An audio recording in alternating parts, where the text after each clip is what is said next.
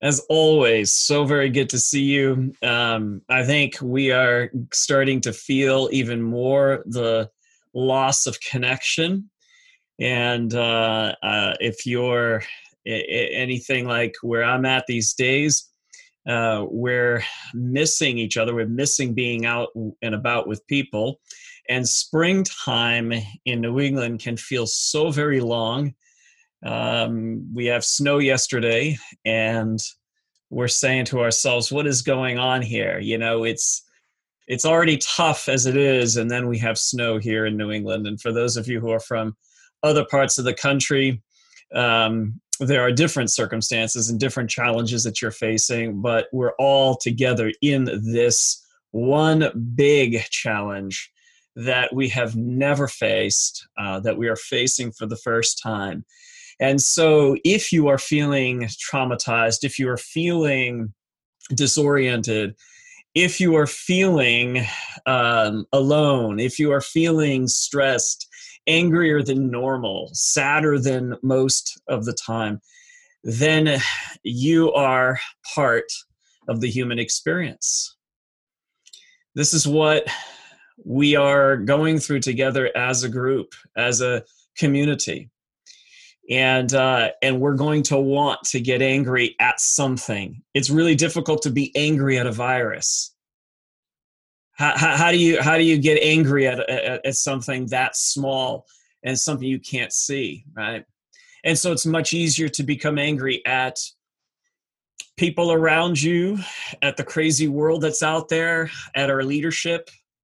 Um, there's all sorts and we're starting to feel all of those feelings are rising up within us and so i just want us to take a collective breath and to acknowledge this is what we're all going through but right now today april 19th on a sunday at 10:43 a.m. you are right here and you are with Vine 39 and the and an extended community as we have folks popping in from other parts of the country. And take a moment and look at the faces that are here. I know it's weird, but it's less weird than when you're in person. I can not imagine doing this exercise with a live audience. Hey, turn around and look at somebody and just stare at them for a moment. But you can on Zoom. You can even even secretly pin someone's someone's image if you want and stare at them for a few minutes. But I don't advise this. That can be uh yeah, that would be creepy. So but in this moment, look at these faces each one here represents a story. Everyone in this virtual room is a person like you who has struggles like you, who has days that they feel like giving up and days they feel like they're doing okay. Every single one here in this virtual room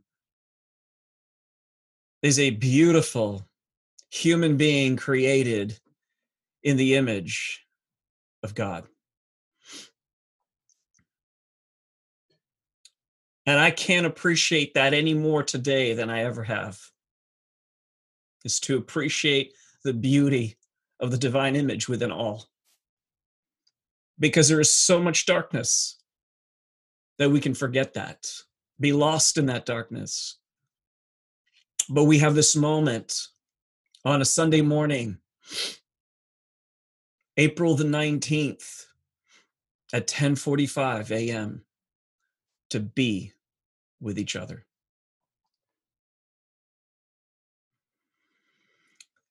And so breathe that in. And maybe what you do this morning is a bit more of the chat than you've done before is to put stuff in the chat box and just to say, hey, I'm so glad to see you. And I love you. And I'm wishing the best for you. And to encourage each other in this moment because we need it. We need it.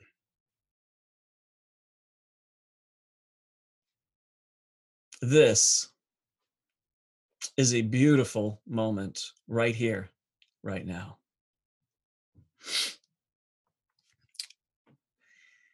I think of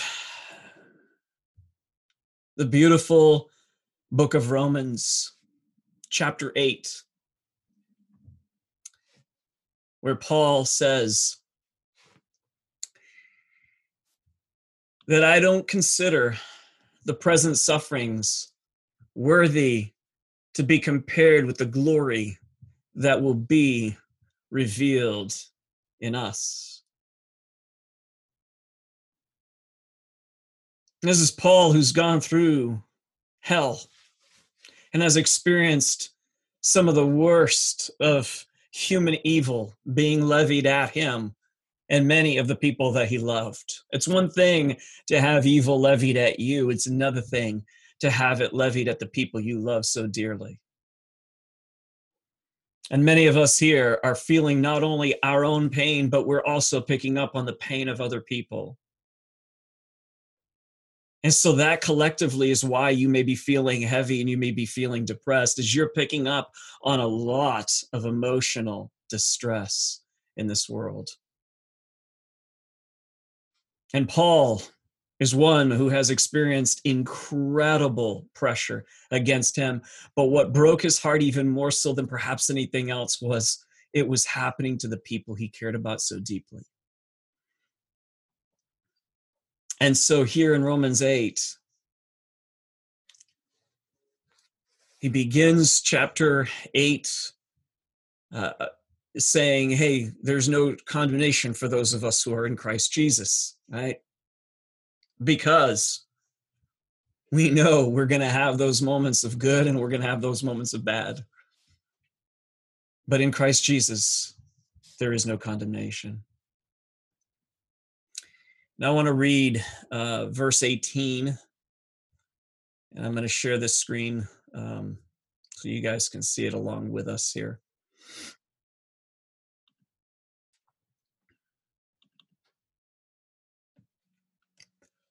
Verse 18 I consider that our present sufferings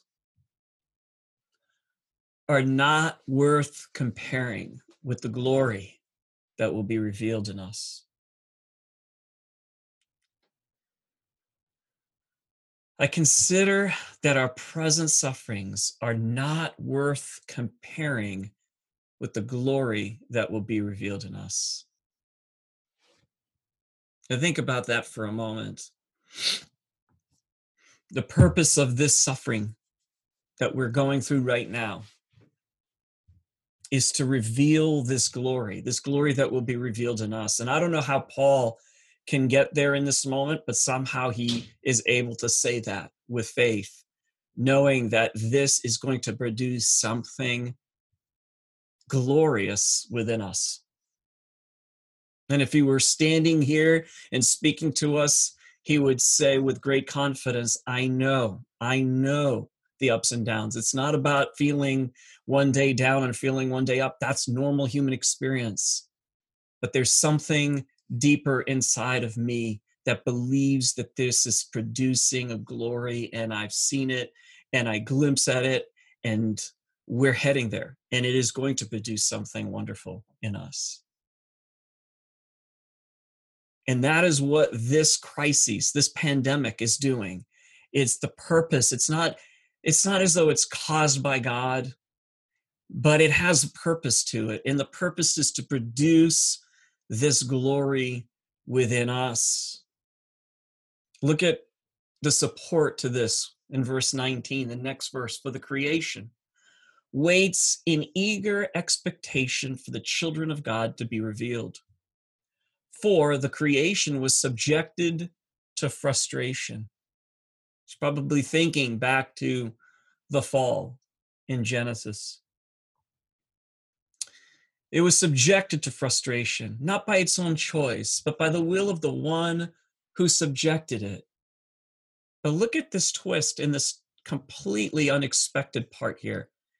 It was subjected in hope that the creation self will be liberated from its bondage to decay and brought into the freedom and glory of the children of God. It seems as if there's purpose here, that things have to sometimes go through frustration, through difficulty, through pain. Because it is through that process then that a greater liberation comes to us, a greater glory, a greater redemption. And Paul is actually thinking in terms of not only just a sort of spiritual uh, liberation, but even a liberation for the physical world from decay.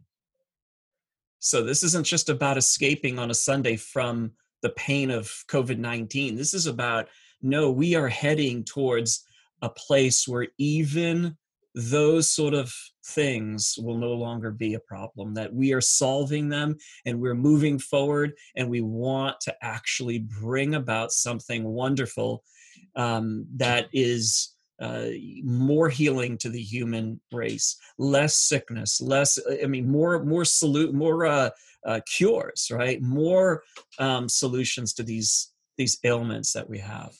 And this is where it's heading. And Paul says that it was subjected in order so that creation itself will be liberated and brought into the freedom and the glory of the children of God. Verse 22 We know that the whole creation has been groaning as in the pains of childbirth right up unto this present time. Not only so, but we ourselves, we who have the first fruits of the Spirit, groan inwardly as we eagerly wait for the adoption to sonship, the redemption of our bodies. Okay. It's interesting here, just about uh, just a note, is if you read earlier, right up here in verse 17 or verse 16, the Spirit Himself testifies with our spirit that we are God's children, right? But then, right here in verse 23, not only so, but we ourselves who have the first fruits of the Spirit groan inwardly as we await eagerly for the adoption to sonship, right? So on one in one sense he's saying we already are god's children. In another sense he's saying we're waiting for the adoption of our sonship the redemption of our bodies. It's it's it's not complete yet. And paul is saying that. I, he, he's recognizing it. Like look if you didn't get it from chapter 7 i'm saying in chapter 7 that sometimes i want to do the things that i should do and other times i don't this is the battle that we're in uh, we're, we're watching as decay happens around us. We're watching as illness strikes us. We're watching as the, the, the, the planet itself is under duress. I mean, this is the first time now people are saying where you know the Himalayas can be seen in India, right? And and all kinds of uh, pollution is is reduced significantly in China and and and elsewhere because there's a pulling back a little bit and there's a, a rest taking place there. But it just goes to show that that, that Earth itself is groaning because of all the abuse that, that it has taken and the decay that it is going through. And Paul has this image in mind that it's all things being redeemed, not just our souls, like we came to Jesus, but everything on this planet fully redeemed and alive and resurrected in Christ Jesus. For in this hope we were saved. But hope that is seen is not hope at all. And I love what he says here because, man, we need the Spirit to help us, right? The Spirit groans. What does it mean when the Spirit groans inwardly um, and groans as, as if it is interceding for us? What does that mean? It means that there, are times with the Spirit Think about this. Paul always has the creation narrative in Genesis 1 on his mind whenever he's speaking about these sorts of big, um, big topics about, about humanity. And then right there in Genesis chapter 1, in the beginning, God created the heavens and the earth, and the earth was without form and void. And darkness covered the face of the deep. And the Spirit hovered above the waters. And then God said, Let there be light. And there was light. The Spirit is always present where there is chaos, where there is disorder, where there is pain. And the Spirit was there hovering, and we experienced that at times there's this comfort of the Holy Spirit, even as we began our, our time together. As I led in that sort of spontaneous, let's just do this, I didn't think about this initially, but I felt the Spirit. I felt that kind of warming up happening and and the spirit comes alongside of us and sometimes does that and sometimes comforts us and sometimes gives us insight and sometimes gives us hope because the spirit groans inwardly along with us saying we want this redemption and it is and by the way groaning in the idea there is not just like i'm groveling in pain begging god to do something or i'm i'm just uh just groaning in ache and pain. Um, it's not just that. It is this idea of giving birth. That's kind of the metaphor being played around with here is that is it's it's of giving birth. There's something that is being birthed in the midst of our suffering and this is what paul is so hopeful about is that the spirit groans inwardly there's a groaning there's an effort there's a struggle but that struggle is a good struggle because it produces something at the end that paul says is this glory that will surpass all of the pain that we have endured. This is why he says, but hope that is seen is not hope at all. What, what's the point he's making? He's saying, well, this is the point. You don't see it right now. You don't even, it's not right now. We're in the midst of this storm and it doesn't look like it's going to end anytime soon, at least not in the next few weeks. And so we're saying to ourselves, wow, this is just like darkness after darkness. And I'm walking through this tunnel. And every time I, I take a turn or, you know, another turn, I, I'm hoping that then I'll see light and there's no light. And, um, and that's the experience. But Paul says there's this hope. And hope is not something that you see, but it resides deeply within us and it keeps us moving forward. Hope. Who hopes for what they already have, as he says here in verse 24? But if we hope for what we do not yet have, we wait for it patiently. In the same way the Spirit helps us in our weakness, we do not know what we ought to pray for, but the Spirit Himself intercedes for us through wordless groans. And He who searches our hearts knows the mind of the Spirit because the Spirit intercedes for God's people in accordance with the will of God. What's He saying there? What, uh, what we just said that all this pain, the Spirit is with us and it groans at is it as it is giving birth to something new within us and that new thing is in accordance with the will of God. It is what God is doing in us as a people. And then he says in verse 28, the famous verse that many of us have heard and quoted, maybe tattooed on ourselves. And we know that in all things, God works for the good of those who love him and who have been called according to his purpose. This is as succinct as you can get it. In all things, God works for the good of those who love him. So even in the midst of COVID 19, God is working good for those who love him and who have been called according to his purpose. And that's the good news. All of this is about this redemption that's taking place within us. And so we stay faithful to this process. We stay faithful in the midst of this to what is it that God is doing in me? What is God doing in you? So here's the challenge as I would ask you to ask yourself regularly what is God doing in me?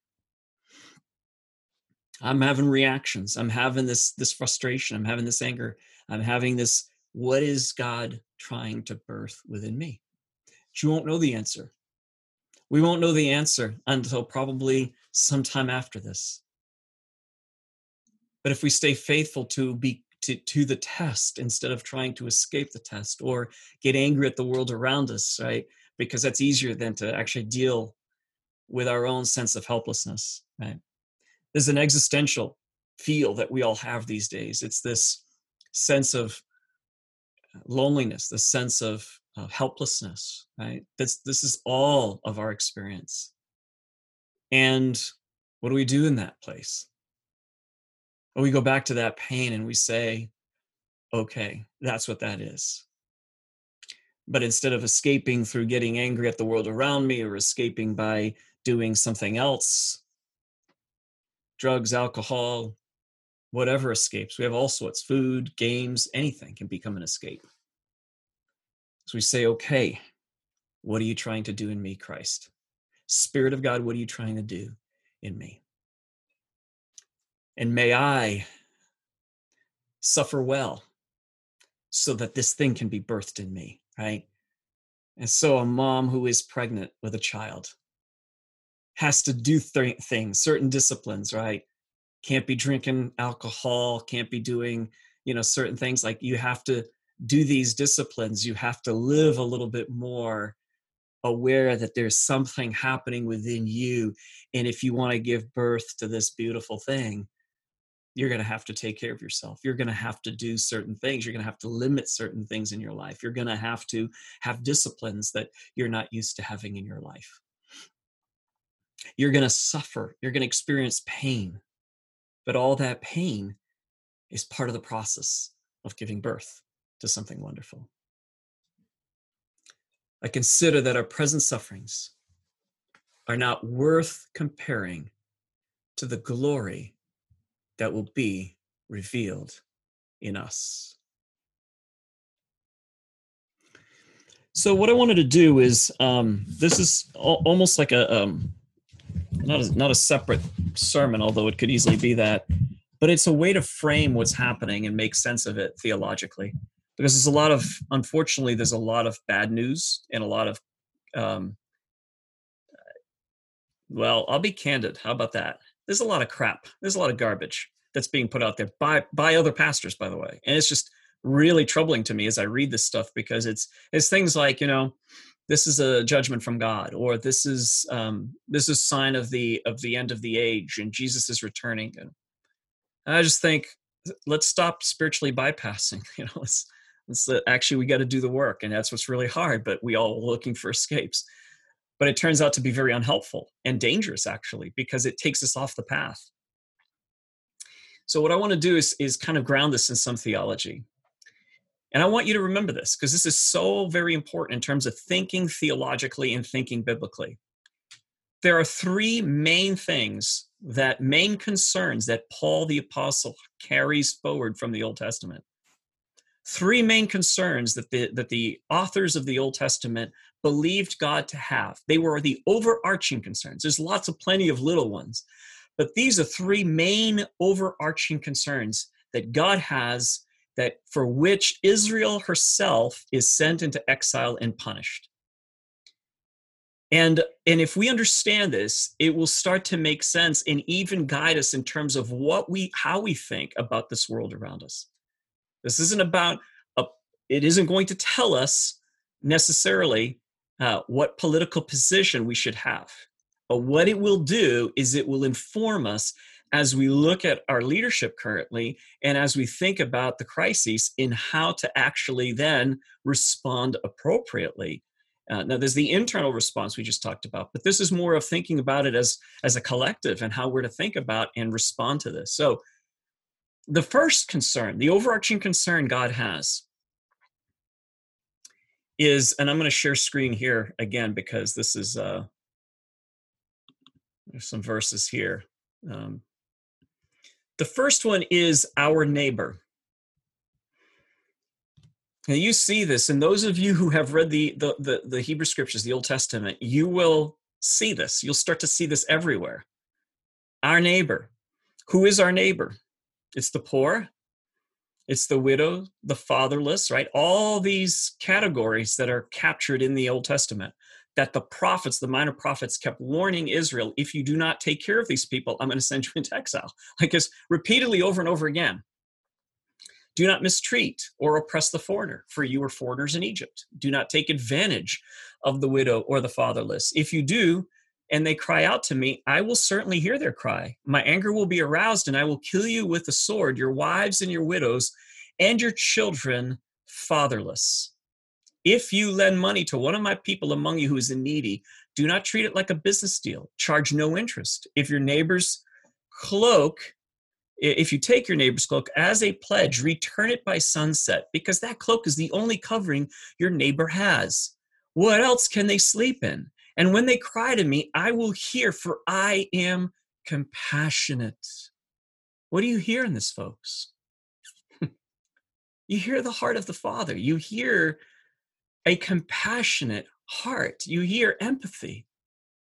And my greatest concern these days is that by and large, we have lost our empathy. Not we in the Vine, Vine 39, because we're exceptional people here.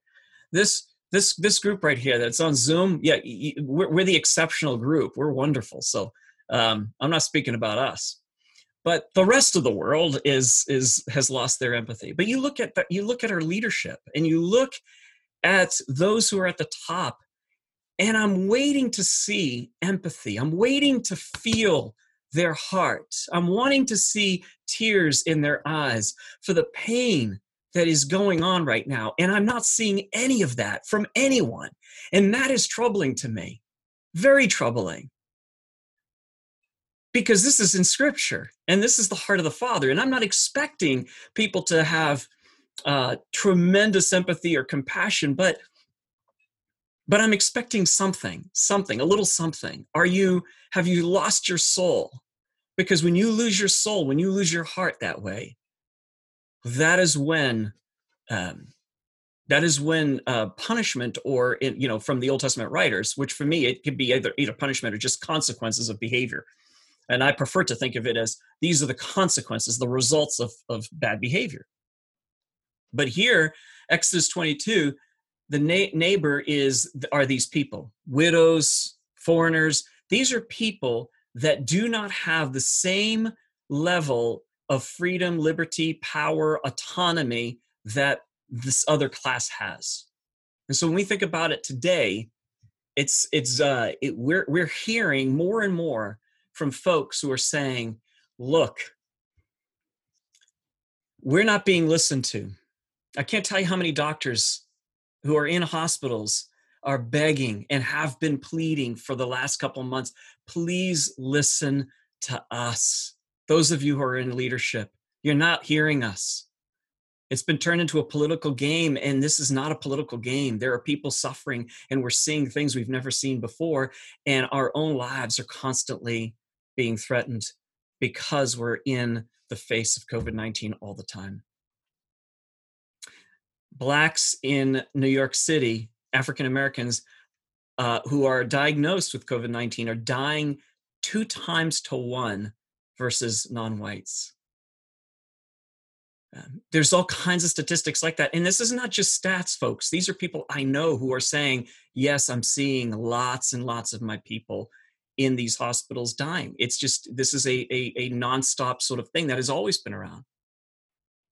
All we're saying is we've got to start listening to people and the spirit in the in the heart of god is one that always says if you cry out to me and there's a lot of you crying out to me saying hey uh we're not being heard we're not being listened to because there's a there's a game being played and people are trying to save face or people are trying to save their jobs or whatever's going on but justice isn't coming down then we need to listen we need to hear this is not, again, not about deciding about politics. This has nothing to do with that. It has to do with the heart of the Father.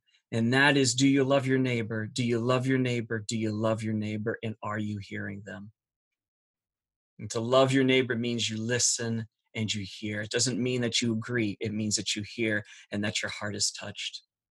But what's happening to us is our defenses are getting in front of us, and we never even get to the place of actually feeling. And I think what we need to do is to say, why am I not touched by the hurt of another person? Why do I not care? Or why do I care less about the hurt of someone who is out there versus the hurt of somebody who's either with me right now or, you know, my own hurt?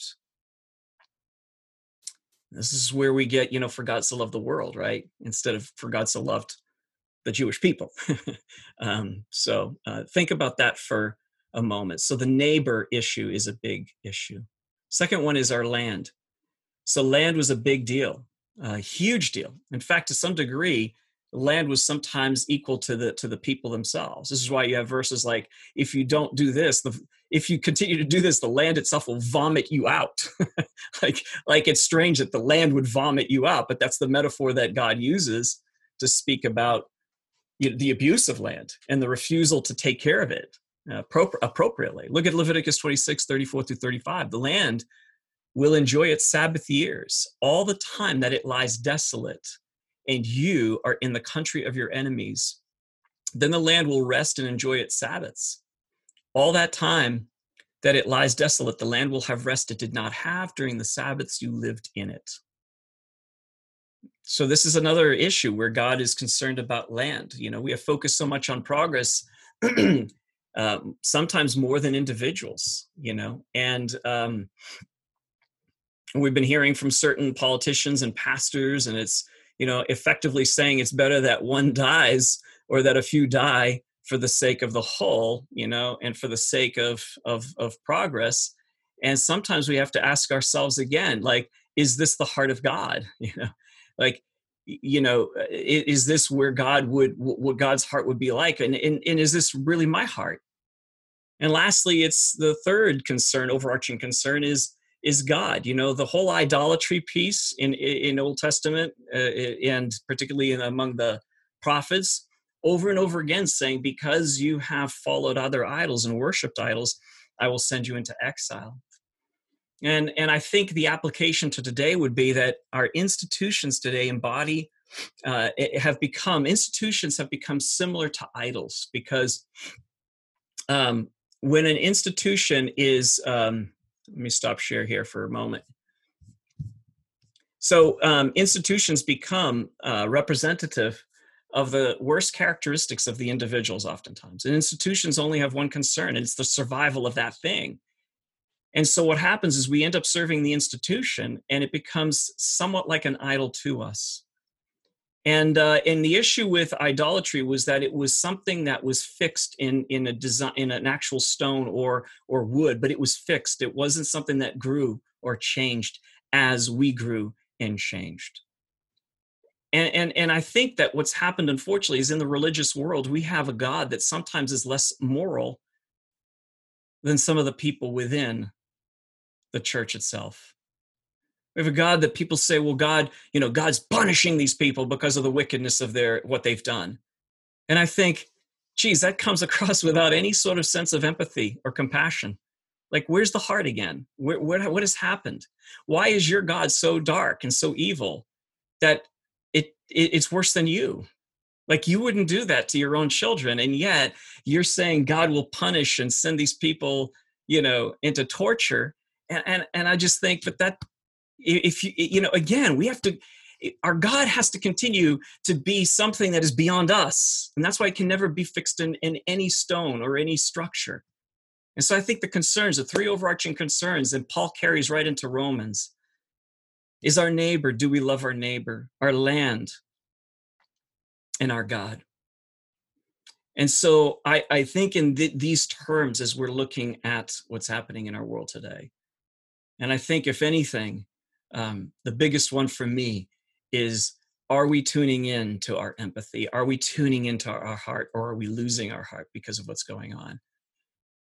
And I would plead with Vine 39 and with many other people let's return to our souls. Let's not lose our souls in the midst of this fight.